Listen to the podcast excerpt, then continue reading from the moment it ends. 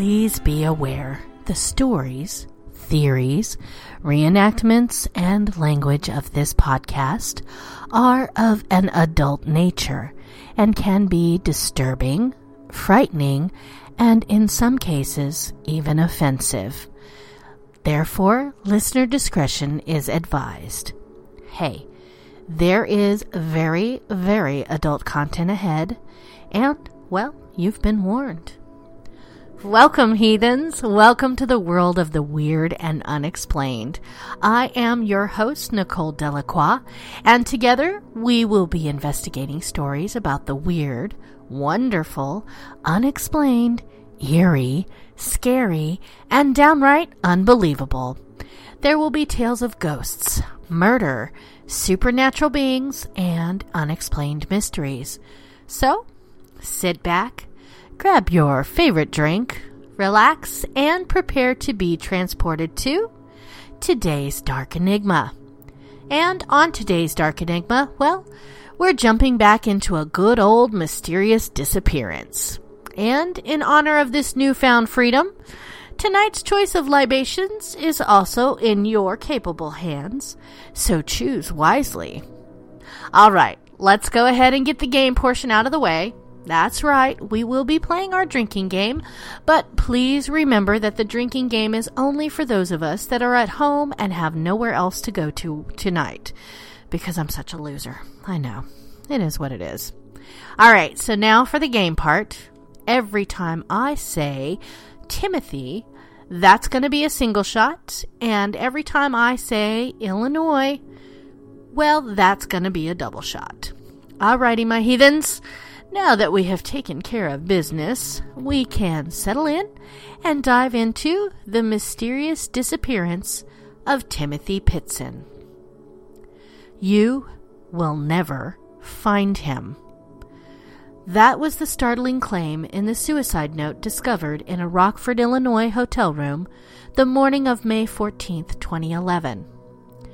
Police said that the note was penned by Amy Fry Pitzen, the mother of a then six year old Timothy, who had been missing since Pitzen signed him out of his kindergarten class just three days earlier.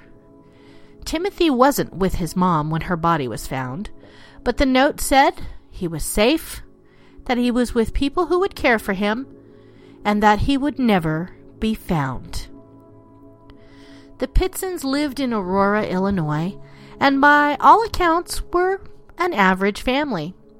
Timothy was described as extroverted and energetic, a happy and playful child. Amy and her husband Jim were going through a bit of a rough patch, but Jim would later tell People magazine that he had no clue about what was about to happen. Jim said that Amy had previously survived a suicide attempt and had been taking medication for depression. He said that the couple had been arguing before Timothy's disappearance because Amy had taken a cruise with a friend for her birthday, leaving Jim behind. Saying goodbye is something we do almost every day, but we don't think of it in a, any type of a permanent sense. When we go to school, work, or leave the house for any amount of time, we usually say goodbye to somebody with the assumption that, well, we're going to see them again later on in the day. These were the thoughts of James Pitzen when he dropped his six year old son Timothy off at Greenman Elementary School in Aurora, Illinois, in May of 2011. Jim watched his six year old run toward his kindergarten teacher, swinging his Spider Man backpack. Jim told him to be a good boy and that he loved him, and then he was gone. About 30 minutes later, Amy showed up at the school she told staff that there was a family emergency and she signed out her son. Security footage shows them leaving the school around 8:30 a.m. Jim had no idea that Timothy had left school. He only found out when he came back to pick up his son at the end of the day. Jim checked the house and Amy's work. He called her phone, but it went straight to voicemail. And the next morning, May the 12th, 2011, Jim reported both of them missing.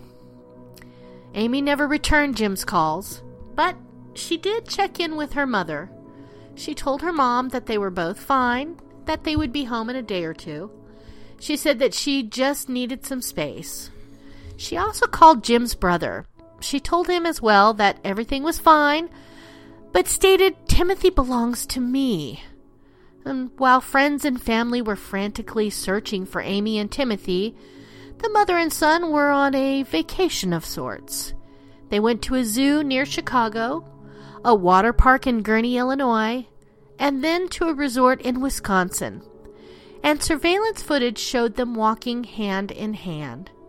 In fact, Timothy was following his mom and playing with what looked like a semi truck on the floor.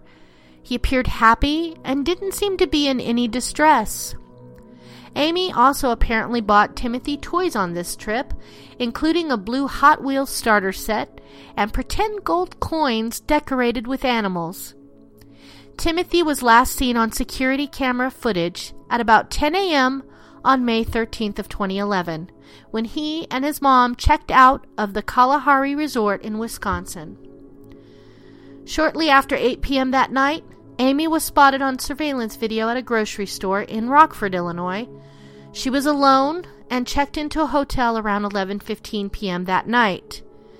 Amy Fry Pitzen, Timothy's mother, took her own life, and the note that she left behind said that her son was with someone he loved and would never be found. A housekeeper found her body the next morning. Police would later say she had self inflicted cuts on her neck and wrists and a lethal dose of drugs in her systems. She was only 42. And on the bed were photos of Timothy and a note. Amy also wrote two more letters, one to her mother and one to a friend. In the note found in the room, Amy expressed that Timothy was safe, but that he would never be found. In the note to her mother, Amy wrote, I have taken Timothy somewhere safe, and he loves you. Please know that there is nothing you could have said or done that would have changed my mind. Amy's tombstone describes her in two words loving mother. She named her son Timothy with two M's because she wanted him to feel special. She just adored that little boy, and he just adored her, her mother, Alana Anderson, told reporters. But there are indications that Timothy's disappearance was planned. Amy's cell phone showed one of her last calls pinged off a cell tower near Sterling, Illinois. Using toll records, police found that Amy had made two trips to that area earlier in that month. Despite a massive effort early on, intense publicity, and an extensive search for Timothy, the case seemed to go quickly cold. There were, however, some revelations in the following years that authorities believed could lead to Timothy. In 2012, police released more surveillance footage that helped map Amy's final moves. In 2013, her cell phone was turned in. A woman had found the phone on the side of the road in Illinois in 2011, but had not realized its significance. The phone sat on a shelf for two years until the woman gave it to her brother when he needed a new phone. Once it was turned on, a family friend recognized some of the names in the contact list. Ultimately, though, nothing came of it. Still, hope and headlines persisted. In 2015, police pursued a tip after a Florida caller said that there was a boy in her neighborhood who looked a lot like an age progressed image of Timothy that had been produced by the National Center for Missing and Exploited Children. The caller said that the boy had moved into her neighborhood soon after Timothy's disappearance, according to a Chicago Tribune report. She also said that the family's vehicle had a Midwestern license plate and that the boy never went to school. Aurora investigators agreed the boy did look a lot like the Progress photograph, but it wasn't Timothy. Through the years, Jim has publicly said that he believed his son was alive and out there, somewhere. He even kept working on a treehouse he was building for Timothy. Jim said he didn't understand why Timothy hadn't tried to call him, wondering what exactly maybe Amy might have told their son during those days in May of 2011. Jim told People magazine that he and Amy had taught Timothy how to call 911. They even gave him an identification card made for children, with Timothy, Timothy's name, picture, and fingerprint, so if he got lost, he could be found. Unfortunately, though, that identification card was found in the hotel room where Amy died. James has never gotten any answers regarding what happened to Timmy. For years, he has had questions of who, where, why, and how going through his mind every minute of every day. There are several pieces of evidence that have been collected over the years. The first of which is that Amy had an I-Pass on her car. For those of us that don't know, an I-Pass is a device showing which toll booths your car has passed through that sends a bill at the end of a given pe- time period. And her I-Pass showed that early in the year, Amy had made two trips, one in February and one in March, to the hotel where she died, and some of the other more rural locations that she visited on the final trip with Timmy. There were no obvious reasons as to why she went to these places in particular. Also, the I-Pass itself was never found. But from previous bills, they were able to piece together previous trips that made investigators believe Amy's final trip was, in fact, pre planned for several months at least. Something interesting is the analysis of the vegetation found on Amy's car. The car was dirty with mud and grass, and forensic tests were able to determine that the car had likely been parked on a gravelly area for some time. The plants they figured would have been in the area where Queen Anne's lace and black mustard plants, and there would have been few trees. It was possible there was a small body of water, such as a pond, nearby. It was likely a meadow which had never had any crop growing or mowing done. Investigators believe that it's likely in Lee County or Whiteside County in northwestern Illinois. However, after extensive searching of the area, no signs of Timmy were found. There was some blood found on the back seat of the car, which was matched to Timmy. However, Timmy was known to suffer nosebleeds, and this was likely to come from one he had had not long before the trip. The blood was also dried and far too old to have come from a recent wound or cut and the blade that Amy had used to kill herself was not found to have any of Timmy's blood on it either. Sometime in autumn of 2013, Amy's cell phone was found on the side of Route 78. This finding brought new hope for the case, but after extensively searching the area where the phone was found, as well as any clues on the phone itself, it unfortunately did not lead investigators to any answers regarding Timmy's whereabouts. But the greatest pieces of evidence in this case were, for obvious reasons, the notes that Amy left. They create a lot of debate in this case surrounding the most important question Is Timothy still alive? And there really is so much supporting evidence for both sides, so I thought maybe we should go through them. As for Timmy being alive, the supporting evidence, Amy's family and her own husband say that she would never hurt Timmy. There's no physical evidence that any harm came to him. Amy even bought toys and clothes for Timmy on the road. So why would she do this if all she was planning to do was to kill him? Amy said that Timmy was safe. However, it's hard to say how much weight Amy's word really has here or what she actually meant by this. Given Amy's state of mind, she could mean that Timmy, that Timmy was safe from her husband, but he's actually dead. It could be interpreted in many different ways.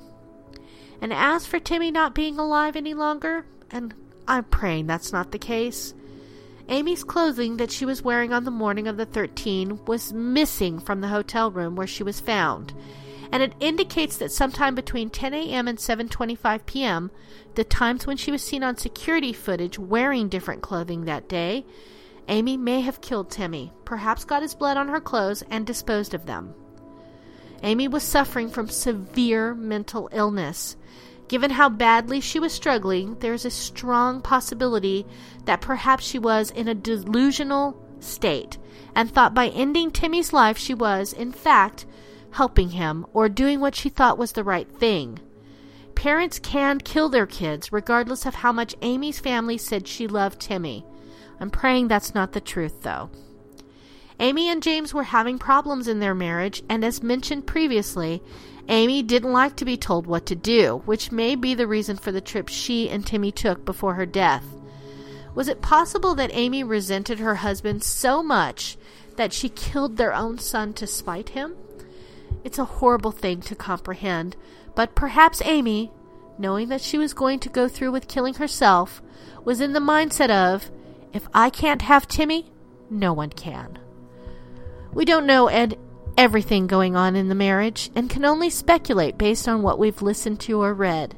The fact is that in Amy's depressed state, she was selfish and angry with her husband, whom she felt deep down was more capable of looking after their son than she was.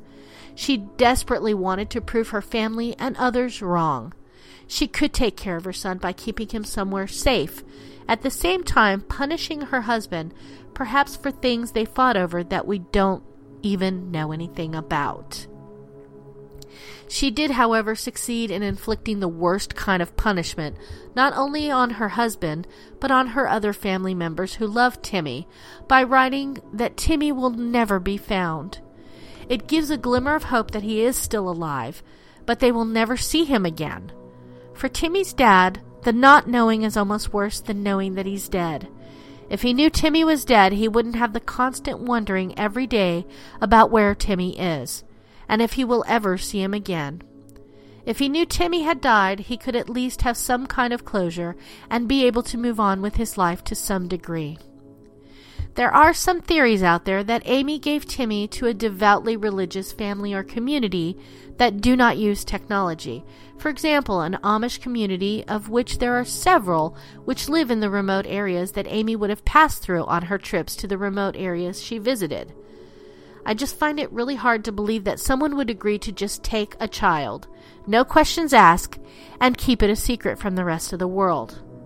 Also, the fact that Amy was able to completely cover up any signs that she had even communicated with the person she was planning to hand him off to is just difficult to comprehend.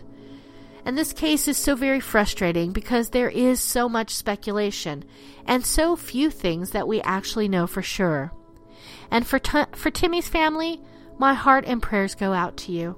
I can't even imagine the enormous pain you have to go through every day, and I hope one day, very soon, you get the answers you deserve.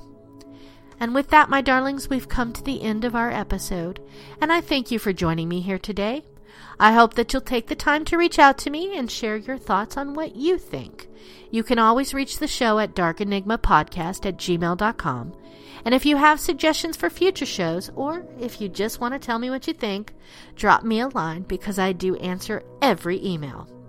And on that note, well, that's all the time we have for today. And I thank you for joining me here on Renegade Talk Radio. And don't forget to tune in next time, my heathens. Love you. Mwah.